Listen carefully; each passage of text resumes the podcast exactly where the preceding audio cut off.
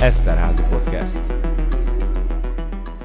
Kedves hallgatóink, ez itt az Eszterházi Podcast. Nagy szeretettel köszöntünk mindenkit, és már most köszönjük azt, hogy időt és figyelmet szánnak ránk. A mai vendég Kerek Bócsi Ivett, mondhatnám nem is vendég, hiszen az Eszterházi Károly Katolikus Egyetemen téged nagyon sokan ismernek, és a hallgatók közül is igen sokan, hiszen a kortárs mentálhigiénés irodának a vezetője vagy. Röviden ugye úgy ismeri mindenki, hogy Kometi. Mióta tart ez a hivatás vagy szolgálat az életedben, mert talán akár mind a kettőnek is lehetne nevezni. Először is köszönöm, hogy meghívtatok, nagyon örülök, hogy erről tudunk most beszélgetni, és annyira tetszett, hogy ezt a két szót egymás mellé tetted, hogy hivatás és szolgálat. Én úgy érzem, hogy az életemnek nagyon sok olyan fordulópontja volt, amikor én segítőként megjelentem a barátaim, a családom életébe, és talán ez így gyerekkorom óta meghatározta azt, hogy valamilyen segítő szakmával fogok foglalkozni. A középiskolában talán ez egy kicsit kevésbé jelent meg, Valószínűleg a tinédzserkor miatt, mert akkor nyilván nekünk van segítségre szükségünk, hogy valahogy így átvergődjünk ezen az időszakon, de ahogy ez megtörtént, én újra azt éreztem, hogy van valami olyan figyelmem, amit oda tudok adni másoknak, és ez nekik segítség lehet. És akkor már tudtam, hogy ehhez nem fog más kelleni, mint szakmai tudást szereznem, és akkor jött a lendület, hogy szociálpedagógus leszek. Nem volt ennyire egyértelmű egyébként a választásom, és először nem is vettek föl. Úgyhogy talán nekem ez volt egy ilyen nagyon komoly fordulópont. Azután sikerült a felvételi, de eközben is egy segítő szakmát végeztem el, és ifjúság segítőnek tanultam, és aztán, amikor a szocped megérkezett az életembe, az valami olyan minőségi változást hozott, ami azt hiszem, hogy jelenleg is kísér az utamon.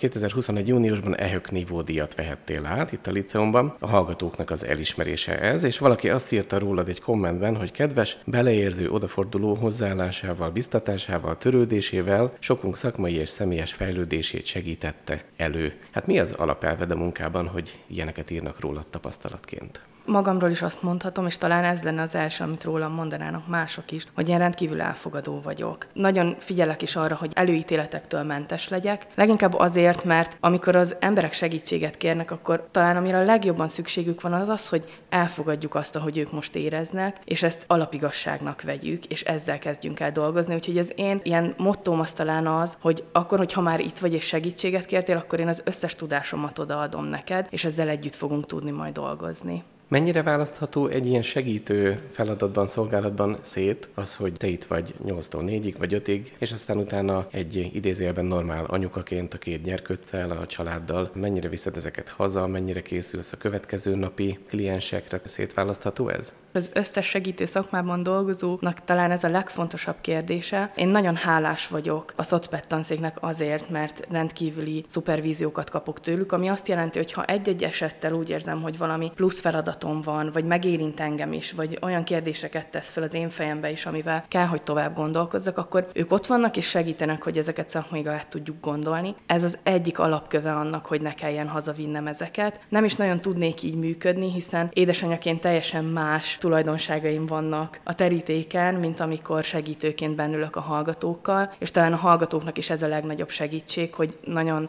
élesen külön választom ezt most már, de ez nekem is egy hosszú fejlődési feladat volt, és azt el kell mondjam, hogy azért az elején ez abszolút úgy nézett ki, hogy engem bármikor elértek a klienseim, ami valójában nem segítség nekik sem, és nyilvánvalóan nekem sem. Kellett ahhoz nekem is szakmailag magabiztosnak lenni annyira, hogy azt tudjam mondani, hogy van egy keret, ami biztonságot ad neked kliensként is, és nekem segítőként is, és abban a keretben tudunk mi együtt dolgozni. Úgyhogy talán most arra azt tudom mondani, hogy otthon édesanyaként, feleségként kapnak meg teljes egészemben, itt az egyetemen pedig segítőként kapnak meg a hallgatók. Említetted a szupervíziót, kicsit kutakodtam közösségi média platformon, nem nagyon, de egy kicsit igen, és találtam egy ilyen képet egy aláírással, ezt te osztottad meg, hogy kihelyezett szupervízió, és a helyszín, hát szerintem a Marján cukrászda volt. Tehát, hogy ezt a szupervíziót akkor nem úgy kell elképzelni, hogy indítjuk az órát, és akkor valaki fotelben, vagy éppen a kanapén megadja magát, hanem egészen oldott keretek között csapat élményre is törekszel? Én nagyon próbálok arra figyelni, hogy a kortárs segítők, akik az irodánál dolgoznak, ne csak szakmailag tudjanak fejlődni, hanem olyan személyes tapasztalatokat is szerezzenek, amik majd, amikor a munkavilágába kikerülnek, akkor a saját munkacsoportukba is egy jó példa lehessen. Úgyhogy igyekszünk olyan alkalmakat is találni, amikor nem irodai körülmények között, tantermi körülmények között ülünk, hanem pluszba hozzá tudjuk tenni a közös együttlétnek az élményét is, és én azt gondolom, hogy ez nekik is nagyon sokat számít, és ez abszolút építi őket. Ettől lesznek ők egy olyan csapat, akik a saját személyes problémáikat is megosztják, akár egymással, akár velem. Úgyhogy tényleg azt gondolom, hogy ezek fontosak. És hát a szupervízió egyfelől egy ilyen nagy szakmai rész az életükben, mindenféle elakadásról tudunk itt beszélni, de a szupervízió azért is kell, hogy keretben összetartson bennünket, mint szervezetet. A karrier napon hallhattunk téged egy kerekasztal beszélgetésben. Én is ebben a beszélgetésben figyeltem fel a mondataidra, és ott fogalmazódott bennem meg, hogy milyen jó lenne erről beszélni. Tehát kicsit most pályaorientációról, karrierépítésről is beszélünk. Talán mondtad is, hogy 8 évig egyfajta karriertanácsadóként, pályaorientációs szakemberként is tevékenykedtél? Amikor először klasszikusan elindult az irodai munkám, akkor a Kometi alapvetően karriertanácsadással is foglalkozott. Utána az egyetem szervezeti egységei alakultak úgy, hogy volt pályaorientáció orientációs csoport, és akkor oda tudtuk a hallgatókat csatornázni, de az első nyolc év az arról szólt, hogy jönnek a hallgatók, és karrierkérdéseket is megosztanak, ami nagyon szépen egybe át azokkal az önismereti kérdésekkel, vagy öndefiníciós kérdésekkel, amikkel egyébként is foglalkoztunk, úgyhogy én akkor is úgy éreztem, hogy egy ilyen nagyon komplex segítséget tudunk adni a hallgatóknak. Illetve hát én azt gondolnám laikusként, hogy a mentálhigiéné része is az, hogy tudjam, hogy a helyemen vagyok, tudjam, hogy egyáltalán ki vagyok, az önismeret, az orientáció egy egyetemen, ha valaki mondjuk a célt eltér eltéveszti, vagy elhomályosodik előtte, gondolom ilyenekkel is megkeresnek benneteket. Igen, bár azt kell mondanom, hogy viszonylag kevés az a hallgató, aki kizárólag karrierkérdéssel jön hozzánk. Uh-huh. Talán azt tudom mondani, hogy sokan vannak, akik látszólag karrierkérdéssel jönnek be, de aztán kiderül a beszélgetésekből, hogy ez inkább egy mellékszál és sokkal mélyebb önmagukkal való kérdéseik vannak, de a kettővel együtt dolgozva is nagyon szépen lehet haladni. Egy pici nehézséget szokott az okozni, hogy amikor már elkezdünk dolgozni, akkor útközben nem mondhatjuk azt, hogy most átad adlak egy karriertanácsadónak. Ezért én azt gondolom, hogy fontos és nagy felelősséget kell vállalnunk a klienseinkért, hogy azt el tudjuk nekik mondani, hogy mi az a tudástár, amit fel tudunk ajánlani, hogy ebben közösen döntsük el azt, hogy valóban elkezdjük a közös munkát, vagy már az elején keresünk egy másfajta szakembert. Ivet, a te pályaíved az teljesen egyenes volt? Mindig elhangzik az, hogy nagyon jó, az ember ugye a saját életéből tud meríteni példákat, így tud esetleg bátorítani, vagy nem csak a szakmaiságát teszi hozzá, hanem önmagából is. Tehát van esetleg olyan a te életed ebből, amit fel tudsz mutatni nekik, hogy hát én is voltam válságban, én is voltam krízisben, vagy pedig teljesen egyenes volt ez a pályaív. Én nekem van egy nagyon erős élményem azzal kapcsolatban, hogy kell-e tapasztalati segítőknek lennünk, vagy nem. És az az igazság, hogy ezzel kapcsolatban mindig hullámzás van bennem, mert hogyha szenvedélybetegekről beszélünk például, és én a, a szakmai gyakorlatomat önkéntesként is szenvedélybeteg segítő szolgálatnál töltöttem, ott mindig azt tapasztaltam, hogy nem kell, hogy drogfüggő legyek ahhoz, hogy drogfüggőkkel tudjak találkozni. Karrier tanácsadásnál is ezt gondolom, viszont a hallgatókat meg tudom azzal nyugtatni, hogy nekem is voltak benne ilyen varga betűk, amik egyáltalán nem illettek bele. Már most úgy látom, hogy egyáltalán nem illettek bele, akkor rendkívül jó ötletnek tűntek. Azt egészen biztosan el tudom mondani, hogy mindig a segítő szakmában gondoltam el magamat, és ennek a különböző válfajai voltak, amik bekúztak az életembe. Nagyon sokáig rendkívül eltökélt voltam abban, hogy pszichológiát is fogok végezni, és az az igazság, hogy az egyetem volt, ami leginkább rávilágított arra, hogy amit szeretnék csinálni pszichológusként, azt itt meg tudom tenni, úgy, hogy minden olyan eset, ami azt gondolom, hogy a kompetenciámon túl van, azt pedig tovább tudom küldeni pszichológushoz, pszichiáterhez, és így lett nekem ez egész, de látom, látom a hallgatókon a megnyugvást, amikor azt mondom, hogy ér elbizonytalanodni, ér egy kicsit megtorpanni, sőt, egy helyben állni is abszolút rendben van. Kérdésem lenne azzal kapcsolatban, amit a karriernapon mondtál, hogy érdemes időt, energiát fektetni abba, hogy megtalálják valamit, amiért rajongani tudok egy életen át. Hogyha a te pályádra nézel, vagy mondjuk egy-egy olyan fiatalére, aki, akin már látod, hogy megtalálta ezt, akkor itt mi a kulcs vajon? Talán azt mondanám, hogy olyan vízió kell, az én saját víziómat most meg is osztom veletek, hogy ülök egy hintaszékbe, és azt gondolom, hogy az, amit tettem, annak volt jelentősége, hogy annak volt eredménye, és hogy ezért én mindent megtettem, hogy így is legyen. És én a hallgatóktól is azt szoktam kérni, amikor elkezdünk együtt dolgozni, hogy nézzük meg, hogy van-e víziónk. Ha nincs, akkor csináljunk egyet, és nézzük meg, hogy ehhez milyen lépéseket tudunk hozzátenni. És még útközben is rájöhetünk, hogy nem ez az igazi víziónk, de pontosan az a tulajdonsága a jövő építésünknek, hogy ezen lehet változtatni, az kell, hogy adjon egy olyan nyugalmat, amiben azt gondolhatom, hogy ér változtatnom, és nem leszek gyengébb, vagy nem leszek kevésbé sikeres, hogyha útközben meggondolom magamat. Vagy nem vagyok például hálátlan a szüleim irányába, vagy az oktatóim felé, ez is benne van? Nagyon fontos dolgot emeltél most ki. Talán a hála és a hálaadás az egyébként is egy olyan kérdés, ami rendkívül fontos ahhoz, hogy mentálisan egészségesek tudjunk maradni. És az, hogy ezt a szülővonalat behoztad, szerintem ez megint egy olyan kérdés, hogy a hallgatók azt gondolják, mikor már bejönnek hozzám, hogy minden beszélgetésünknek az lesz az alapja, hogy az anyukája meg az apukája mit tett velük, és mit rontottak el, és hogy a szüleink, mert mindent onnan hozunk, aminek nyilvánvalóan van igazságtartalma, és onnan táplálkozunk. Az az első szintér, ahol így valahogy saját magunkat meg tudjuk határozni, és nyilván a szüleink azok, akik a legelején mondanak rólunk valamit, és mi ezt elhisszük, és mi úgy fogunk viselkedni. Ezért Pistika, aki nagyon rossz gyerek, mert, mert mindig huncutkodik a játszótéren, azért azt szoktuk látni, hogy ezek a pistikék nagyon sokszor hozzák ezt magukkal az egyetemi éveikre is, hogy ők nem ügyesek, nem tartják a szabályokat. És azok a marikák, akik pedig azt hallották, hogy rendkívül gyorsan fejlődnek, és nagyon ügyesek, ők rendkívül gyorsan fejlődnek, és nagyon ügyesek. Természetesen ezek nem szentírások, de nagyon-nagyon sokszor látjuk, hogy így vannak, és nagy a felelőssége a szülőnek, viszont egy ponton túl a sajátunk a felelősség, hogy azzal a csomaggal, amit otthonról kaptam, én mit kezdek. És olyankor szoktuk a hallgatókkal azt megemlíteni, hogy anya meg apa adott valamit, amivel már most nem tudunk nagyon mit kezdeni, mert az már itt van, de a döntésünk, hogy innentől kezdve hogyan fogunk ebből táplálkozni, vagy hogyan nem táplálkozunk többé belőle, az mindenképp a saját felelősségünk. Most behoznék egy másik idézetet te tőled, már bocsánat, hogy itt ennyire szembesítelek a kerekasztal beszélgetésen elhangzottakkal, de megfogott ez a fajta megfogalmazás, hogy egy speciális randiról beszéltél, hogy néha szükség van egy randira önmagunkkal. Hogy érted ezt a randit önmagunkkal, és az önismeret fontosságát miért tartott tényleg kulcsnak? speciális helyzetbe kerülünk mindannyian, amikor egyedül kell lennünk, és azt szokta a leginkább számunkra azt megjeleníteni, hogy mennyire vagyunk rendben magunkkal. Hogyha képesek vagyunk órákon keresztül önmagunkkal, a gondolatainkkal, az aggodalmainkkal lenni, az azt jelenti, hogy mi jó randi partnerei voltunk eddig is magunknak, és hogy van egy olyan kapcsolatunk, ami megengedi azt, hogy ne legyünk mindig jól, és ezért fel tudjuk saját magunknak azokat a nehézségeket vetíteni, amikkel egyébként foglalkozunk. Ugyanígy az örömöket is, amivel magam találkozok, és ezeket egyedül meg tudjam élni. És azt látom nem csak a hallgatóknál, hanem szerintem egyébként ez mindannyiunknak egy nagy nehézség, hogy elkezdjek saját magamra fókuszálni, ami nem egy ilyen önzőség vagy egocentrikus viselkedést jelent, hanem inkább valami olyan közös időt saját magammal és a gondolataimmal, amik abban segítenek, hogy megfogalmazzam az igényeimet, az elvárásaimat, a döntéseimnek a mélységét és mögöttes tartalmát megvizsgáljam, mert hogyha ez működik, akkor nem lesz olyan nehézség, amivel ne tudnék majd megküzdeni az évek során. Hm, hát akkor randizzunk, hogy a férfiaknak a semmi dobozáról most az egy másfajta randi, én azt gondolom, ebben nem menjünk bele. Eszembe jutott még az, hogy mindig elhangzik, hogy mennyire fontos a pozitív megerősítés, a visszajelzés. Ugyanakkor pedig szerintem ahhoz is kell egyfajta erős önismeret, vagy egyfajta érett személyiség már, hogy ezt a pozitív megerősítéssel, pozitív visszajelzést, ezt jó helyre tudjuk elraktározni. Olyan sokszor szerényen vagy álszerényen úgy szinte vissza is utasítjuk, pedig hát lehet, hogy csak egy köszönömöt kéne mondani mondani. Ezt a részét hogy látod?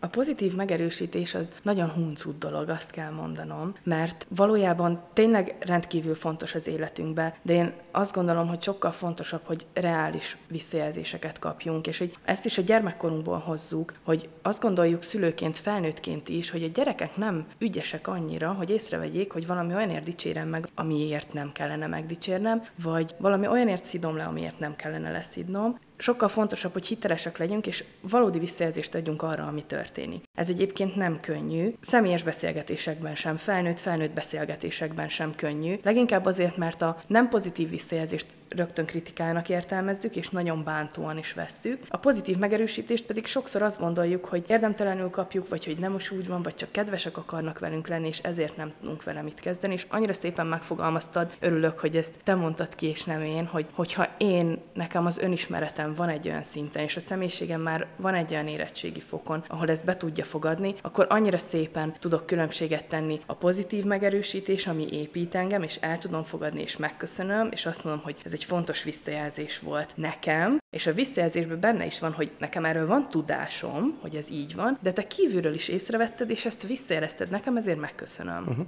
És ez egy nagyon-nagyon szép, idillikus beszélgetés lenne, ha ilyeneket látnánk, hogy az egyik dicsér őszintén, a másik el tudja fogadni őszintén, és ez, abból elkezdek építkezni, és hozzárakom azokhoz a nagyon erős személyiségemben lévő oszlopokhoz, amiből én így gondolok magamról valamit. Még az önismeretnél maradjunk egy kérdés erejéig. Hogyan érdemes ezen dolgozni? Rengeteg tesztet találhatunk az interneten, de hát ezek egészen biztosan félre tudnak bennünket vinni. Szóval mik ennek a gyakorlati lépései? Az önismeret az egy olyan folyamat, ami gyakorlatilag élethosszig tart. Nagyon sok életszakaszon megyünk keresztül, és az az én, akit ismertem 6 évesen, meg az az én, akit ismerek 15 évesen, meg az az én, akit ismerek, mikor feleség lettem, az egészen más. Persze vannak nagyon komoly, erős alapkövek, de azért nagyon sok mindenben egészen más, úgyhogy az egyik legfontosabb mondat, amit szoktam mondani, amikor hallgatók és gyakorlaton vannak nálam, hogy ha valakivel találkoztok, aki azt mondja, hogy ő neki tökéletes az önismerete, az az első jel arra, hogy el kell kezdeni dolgozni az önismereten, mert ez valóban egy élethosszig tartó folyamat, ebben nyitottságra van szükség, elfogadásra önmagammal kapcsolatban, mert az önismeret útján lehet, hogy találok olyan fejezeteket, amit nem szívesen olvasok. És az a helyzet, hogy ha kihagyom ezeket a fejezeteket, akkor viszont nem lesz egész a történet, úgyhogy fontos, hogy ezeket el tudjam olvasni, és ahhoz fel kell készüljek, hogy ezeket a fejezeteket el tudjam olvasni. Tehát én azt szoktam javasolni, hogy bármikor el lehet kezdeni önmagunkról gondolkozni egy kicsit, és valójában az első lépés az az, hogy legyen igényem arra, hogy magamról egy kicsit többet megtudjak más minőségben, mint eddig. Hú, igen, és hát, hogy mi vezet ide, egy egyetemen itt vagyok hallgatóként, vagy épp középiskolás vagyok, és felsőoktatás felé mennék, merre menjek, mit csináljak, mit kezdjek magammal, meg is mondjuk sokszor a fiataloknak, hogy előttetek a jövő, tiétek a jövő, és bátorítólag őszinte szívvel mondjuk ezeket a dolgokat, de miért ilyen nehéz a helyzete akkor a fiataloknak? Mégsem akarjuk átadni a helyünket, vagy bonyolultabb lett a világ?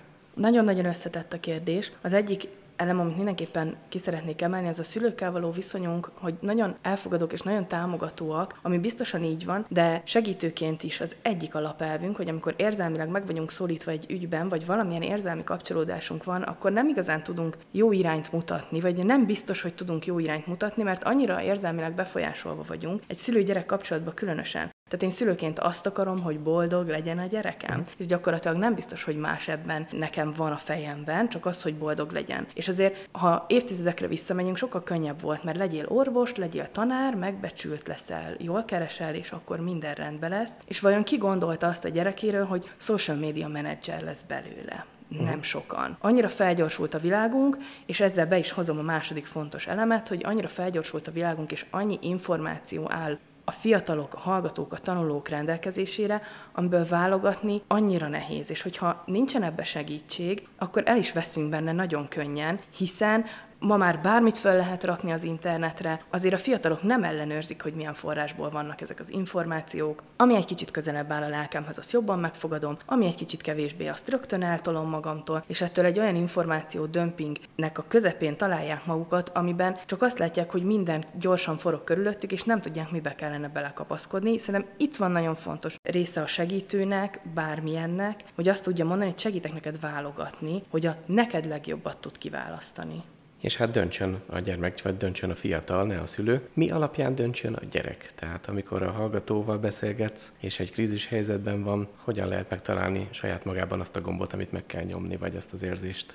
Igen, nagyon szép a hasonlatod a gombbal, mert én tovább is tudom vinni. Az én fejemben ez a gomb egy olyan gomb, ami nagy, piros gomb, de közben nagyon sok rács van, nagyon sok ajtó van előtte, feladványokkal teli ajtó, amit csak úgy lehet kinyitni, hogyha nagyon ügyesek vagyunk, és már-már ilyen népmesei hétpróbán kell áthaladnunk, és csak akkor tudunk eljutni ahhoz a gombhoz, hogyha arra mi érdemesek vagyunk. Egy nagyon speciális terület szerintem a karrier tanácsadás, leginkább azért, mert el kell indulnunk önismereti úton. Nincs választásunk. Mert ahhoz, hogy meg tudjam mondani, hogy mi érdekel, mihez van motiváció, mi lesz az a motor, ami elkezd engem majd hajtani, és fog hajtani éveken vagy évtizedeken keresztül, ahhoz egyszerűen muszáj megnéznünk, hogy én hogy vagyok a világban, ki vagyok én a világban, mi érdekelt eddig, milyen képességeim vannak, és annyira nehéz, mert az oktatási rendszerben egyszer csak azon kapjuk magunkat, hogy jó vagyok matekból, és akkor keresek valami reál szakot, és majd abban nagyon jó leszek, de hát ez rendkívül kevés ahhoz, hogy jól tudjak karriert építeni, vagy jól tudjak egyáltalán pályát választani. Úgyhogy szerintem az egy nagyon fontos lépés, hogy azt végig tudjam gondolni,